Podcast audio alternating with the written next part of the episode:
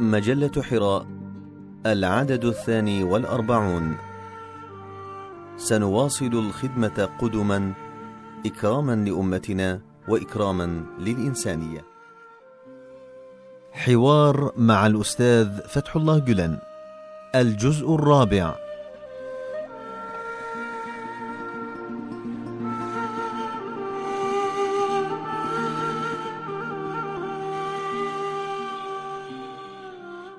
سؤال هل سبق أن صوتتم في الانتخابات؟ وهل توجهون محبيكم لكي يصوتوا لحزب بعينه؟ شخصيا لم يكتب لي نصيب للتصويت إلا مرة واحدة طوال حياتي لأنني كنت إما في السجن وإما مطاردا وإما محروما من استخدام حقوقي الشخصية لذلك صوتت مرة واحدة فقط. لم أكن ضد الانتخابات أو التصويت قط ولم أقصد مقاطعتها مطلقا بل إن ذلك حق ديمقراطي وأحث الجميع على أن يمارس هذا الحق. من جهة أخرى هناك غلو في الحديث عن الانتخابات. إن الإكثار من الحديث عن الانتخابات إلى حد الهوس واختزال معنى الحياة في صندوق الاقتراع حالة لا أراها تليق بالمؤمن. بالتأكيد صندوق الاقتراع مهم من أجل مستقبل البلد ولكنه ليس كل شيء. إن إلقاء صندوق العمل جانبا والانشغال بصندوق الاقتراع فقط مآله خروج البعض عن الجادة وانحرافهم عن الطريق وهذا ما نشاهده اليوم. في موضوع التصويت في الانتخابات هذا الفقير يقول منذ القديم صوتوا حسب قناعتكم الوجدانية. ذلك لأني أعتبر قول لا بد أن تصوتوا للحزب الفلاني نوعا من ممارسة الإكراه والضغط النفسي على الناس. كما أعتبر الارتباط بحزب معين نوعا من الانفصال والابتعاد عن شرائح المجتمع الأخرى. أما موقفنا الواضح والصريح الذي أبديناه في استفتاء 12 سبتمبر 2010 فلم يكن انحيازا لحزب بعينه. إنما كان دعما للمكتسبات الديمقراطية التي كان ينص عليها الاستفتاء. وإن كان لا بد من قول شيء فأقول ايدوا من سيقف وقفة رجولة في الدفاع عن الحق والحريات الأساسية والقانون والشفافية وروح التوافق والديمقراطية. ايدوا من كان صادقا مخلصا سديدا. ايدوا من كان موقرا للديمقراطية. أيدوا من يحسن التعامل مع الجوار. صوتوا لمن يحمل هذه الأوصاف. أي إن المعيار عندنا هي الأوصاف. أما تعيين حزب ما باسمه فإني أعد ذلك إهانة مني لفراسة الناس وعقولهم. الجميع يرى كل شيء بوضوح لذلك لا يمكن أن أكره احدا على أن يختار حزبا بعينه.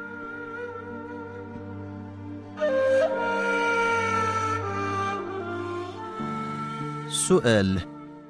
بعد اتهامات رئيس الوزراء الخدمة بالمنظمة الإجرامية هل يمكن أن نقول إن تحالفكم قد بلغ نهايته؟ إن تحالفنا كان حول القيم الإنسانية والمبادئ الكونية ولقد دعمنا الإصلاحات الديمقراطية التي قام بها حزب العدالة والتنمية طوال مدة حكمه. لكننا كذلك انتقدنا وعارضنا الإجراءات اللاديمقراطية. ففي سنة 2005 مثلا انتقدنا مشروع قانون مكافحة الإرهاب الذي كان غير واضح في تعريفه بجرائم الإرهاب وكان سيلحق ضررا ببعض الحريات. لقد كان توجه حزب العدالة والتنمية العام خلال المدة ما بين 2003 و2010 ينحو نحو الإصلاحات الديمقراطية وقد أيدت ذلك شرائح واسعة من الشعب التركي كما أن هذا بدا واضحا في استفتاء 2010 الذي حصل على موافقة 58% وبالفعل فقد حققت تركيا نموا اقتصاديا وديمقراطيا خلال السنوات الماضية لكننا نود استمرار هذه الإصلاحات الديمقراطية. فالشعب التركي الذي دعم التعديلات الدستورية لسنة 2010 برفعه شعار هذا جيد لكنه غير كاف مستاء اليوم لملاحظة تراجع التقدم الديمقراطي في العامين الأخيرين. أكرر مرة أخرى فأقول: إننا لم يسبق لنا أن كونا أي تحالف أو شراكة مع أي حزب أو مرشح، فدعمنا أو انتقادنا كان دائما من أجل القيم والمبادئ.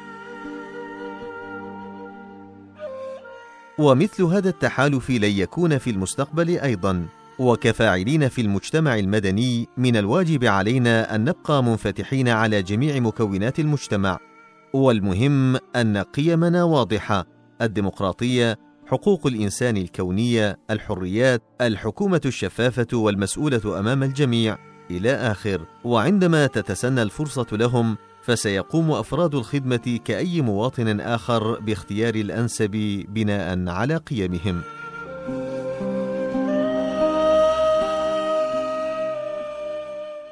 سؤال يقولون لماذا تعارضون الآن حزبا تحالفتم معه طيلة اثنتي عشرة سنة؟ ألم تكن بينكما مصلحة مشتركة؟ ألم تكن بينكما مصلحة مشتركة؟ لم نتحالف مع أي حزب سياسي على أساس مصلحي أبدا. حافظنا دائما على استغنائنا لأن الدروس التي أفدنا من القرآن والسنة كانت تقتضي ذلك. دائما ما اعتبرت السعي إلى المناصب والمساومة من أجلها خيانة للمبادئ التي آمنا بها.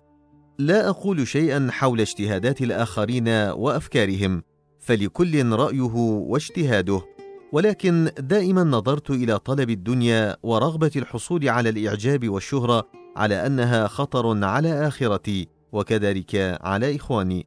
نحن لم نطلب قط إدارة عامة ولا منصب محافظ ولا وزارة.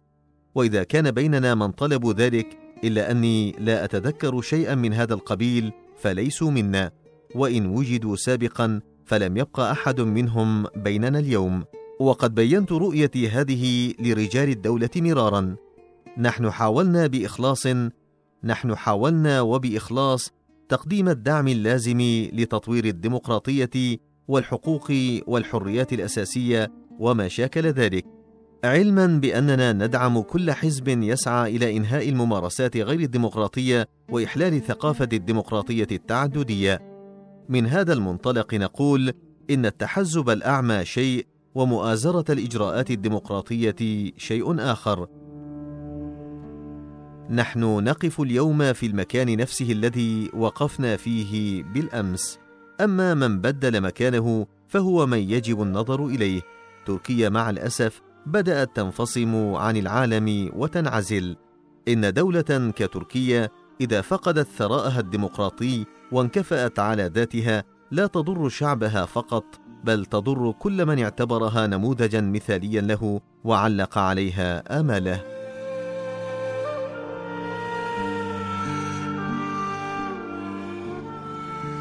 سؤال هناك من يقول إن الخدمة خرقت الطاعة لولي الأمر فما تعليقكم؟ الطاعة لولي الأمر لا تعني السكوت حيال أخطاء الإداريين والتخلي عن الحق والحقيقة. ثم إن مهمة الأمر بالمعروف والنهي عن المنكر لا تمارس على المواطن العادي الذي يمشي في الشارع فقط بل تشمل الجميع.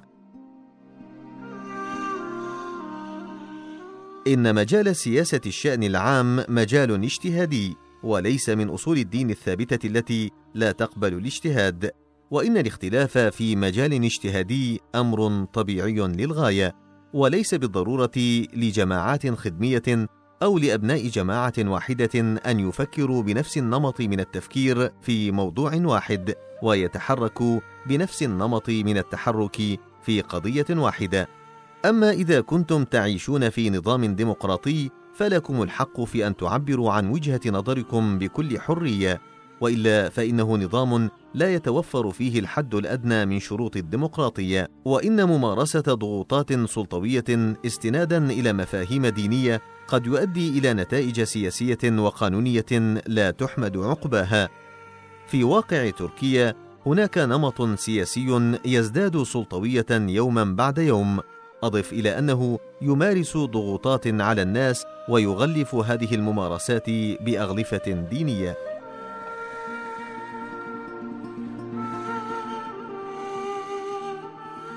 للأسف الشديد كانت القضية في منتهى البساطة حيث طرحت للنقاش بعض التصرفات السلبية التي بدت في جانب السلطة التنفيذية وكان بالإمكان مناقشتها وتلافيها ولكن ضخمت المسائل وفسرت خطأ وحملت من المعاني ما لا تحتمل وتم إعلان حرب عقدية ضد جماعة معينة وأعلن نفير عام ضدها حتى إنهم أوصلوا الموضوع إلى حملة إبادة جماعية وحملة تكفير منظمة ضدها. هؤلاء الذين يهتفون في وجوهنا أن لا تثيروا فتنة أليس من واجبهم أن يسدوا النصيحة نفسها إلى القائمين على أمر الحكومة والذين اعتادوا إمطار الأبرياء بالشتم والإهانة في الساحات العامة؟ إن اناسا لا يجرؤون على إسداء أدنى نصيحة بل لا يجرؤون حتى على أن يومئوا إيماءة نصح لرجال الحكومة ناهيك عن توجيه انتقاد لا تعني أقوالهم سوى ضربات مدمرة لهذه الحركة المباركة التي أصبح للأسف تحقيرها وإهانتها أرخص بضاعة وأسهل عمل.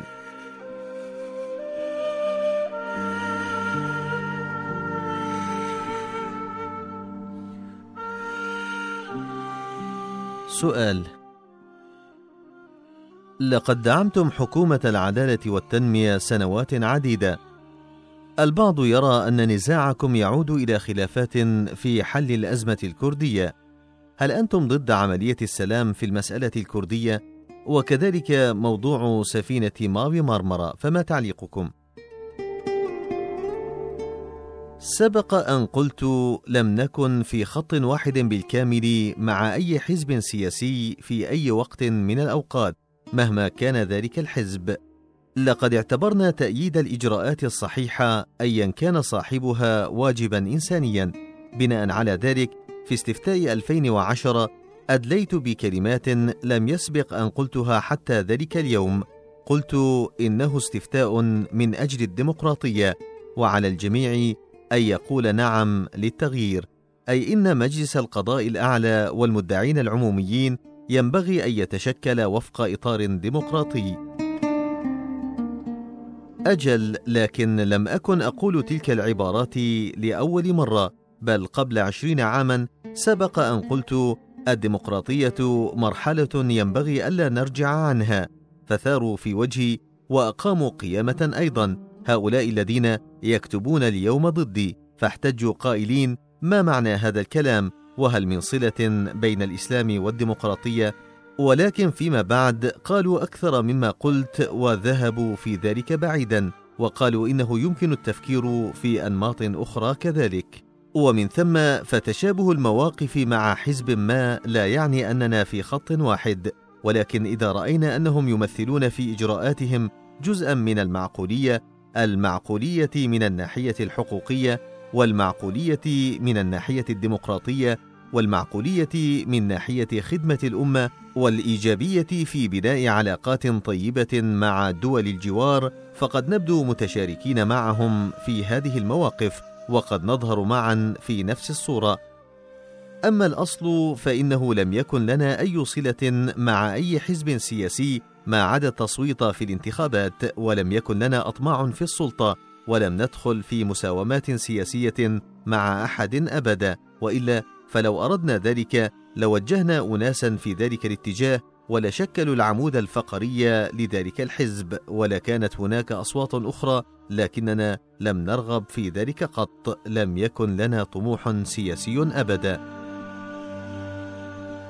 عملية السلام في المسألة الكردية أكدت مرارا أن مكان المسلم إلى جانب الصلح دائما فالمسلم رمز الصلح والسلام. الحقيقة أن مشاكل المنطقة أي جنوبي شرقي تركيا تلك قد تراكمت عبر عقود وقد كان السعي لحلها يتم بالسلاح دائما. وبطبيعة الحال كبرت المشكلة وتفاقمت. أما الآن فقد دخلنا في مرحلة صلح وتهدئة ويجب الا نعطل هذه المرحلة. لأنها فرصة كبيرة لكي يعيد الطرفان النظر في الأخطاء التي ارتكبت وينسوا العداوة فيما بينهم.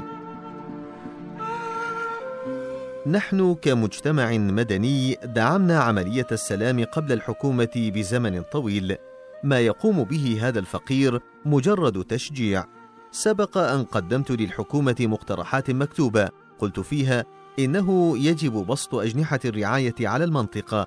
يجب رعاية المنطقة على الصعيد التربوي والصعيد الصحي والصعيد الديني والصعيد الثقافي إلى آخر. عليكم أن تشملوهم برعايتكم لأن الناس هناك تعرضوا لمظالم كثيرة. بادروا وإلا فسيضخمون المشاكل هناك ويورثونها الأجيال القادمة. ولكن للأسف لم يولي أي منهم الموضوع اهتماما. وعند ذلك شجع هذا الفقير الإخوة والأصدقاء والمحبين والمتعاطفين على العمل فأسسوا مدارس عديدة ومعاهد كثيرة لإعداد الطلاب للجامعات والثانويات وحاولوا أن يقطعوا طريق الصعود إلى الجبال عبر إقامة أنشطة تربوية هذا ما حدث فعلا. ولكن الغريب أنه لجأ البعض إلى تشويه سمعتنا وروجوا أننا ضد عملية السلام. كلا أبدا. ولكن مقاربتنا لحل المسألة كانت مختلفة فنحن ارتأينا أن يكون الحل من خلال التربية والتعليم ومن خلال تأسيس روح التوافق والاتفاق وكذلك من خلال استثمارات اقتصادية تساعد على إزالة الفقر في المنطقة وسارت الأنشطة في ذلك الاتجاه بالفعل. ولم تقتصر هذه الأعمال على الداخل التركي بل انتقلت إلى شمال العراق كذلك والإخوة أقاموا هنالك نفس الخدمات. أنا لم أذهب ولم أرى المنجزات شخصيا ولكن ما تم هناك عمل ملحمي بحق. إننا كأمة نعاني من ثلاث مشاكل كبرى وقد أشار إليها الأستاذ بديع الزمان سعيد النرسي قبل قرن من الزمان. وهي الجهل والفقر والتفرقة. وقد نتج عن هذه المشاكل اليأس والحيلة والغدر وعدم الثقة. وبالتالي يجب أن نتناول كل هذه المشاكل في منتدى مشترك وأرضية توافقية. ولا يمكن للمعالجات التكبرية أو النظر من عال أن تحل هذه المشاكل أبدا. وإذا كانت هناك رغبة في إيجاد حل وسط فلن يتأتى ذلك إلا عبر مقاربة توافقية تشمل برعايتها كافة أجزاء المنطقة وكافة أبنائها مهما كانت أفكارهم واتجاهاتهم وانتماءاتهم. يجب ألا نمارس الإقصاء على أحد. ينبغي أن نلتقي على أرضية توافقية مشتركة مع الجميع السياسي منهم وغير السياسي. علينا أن نتيح الفرصة لأبناء تلك المنطقة لكي يتمكنوا من حل مشاكلهم بأنفسهم. وإذا ما وقع تباطؤ أو تهاون في هذه الأمور فأخشى أن تتوقف مسيرة الحل وتثور المشاكل من جديد. ينبغي أن نعمل على إدخال الطمأنينة والأمن والسعادة والاستقرار في نفوس أبناء المنطقة. علينا أن نسعى إلى توفير مناخ آمن يتيح إمكانية التعايش السلمي لجميع أبناء المنطقة بكردها وسنيها وعلويها وعربيها وسريانيها كأنهم أعضاء أسرة واحدة. حقيقة الأمر أن افتراءات تلصق بالخدمة وتحدث تجاوزات واعتداءات. ورغم ذلك فالصواب الذي آمنا به وارتأيناه هو أن نقف كما وقف جلال الدين الرومي إذ كانت إحدى رجلينا في قلب عالمنا الفكري وصلب ثوابتنا وغايتنا السامية والرجل الأخرى فتحناها للإنسانية كافة واحتضنا الجميع. هذه هي الفلسفة التي نؤمن بها. هذه خلقنا وهذه هي رؤيتنا إزاء الجميع جميع الناس. ومن يعرف هذا الفقير عن قرب يشهد على ذلك يقينا.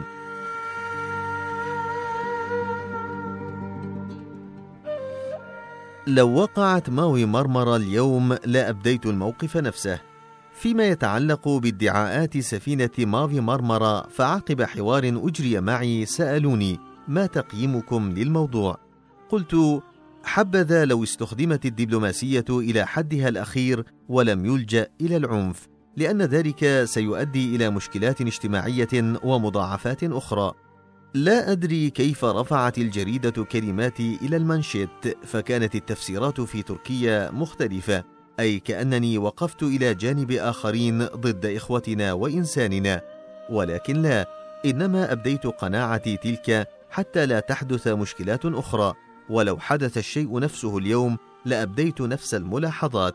في رأيي ينبغي أن تستخدم الدبلوماسية حتى النهاية وينبغي ألا يدفع الناس إلى الجبهة لتسفك دماؤهم وتزهق أرواحهم. هذا ما أردت أن أقوله حينئذ.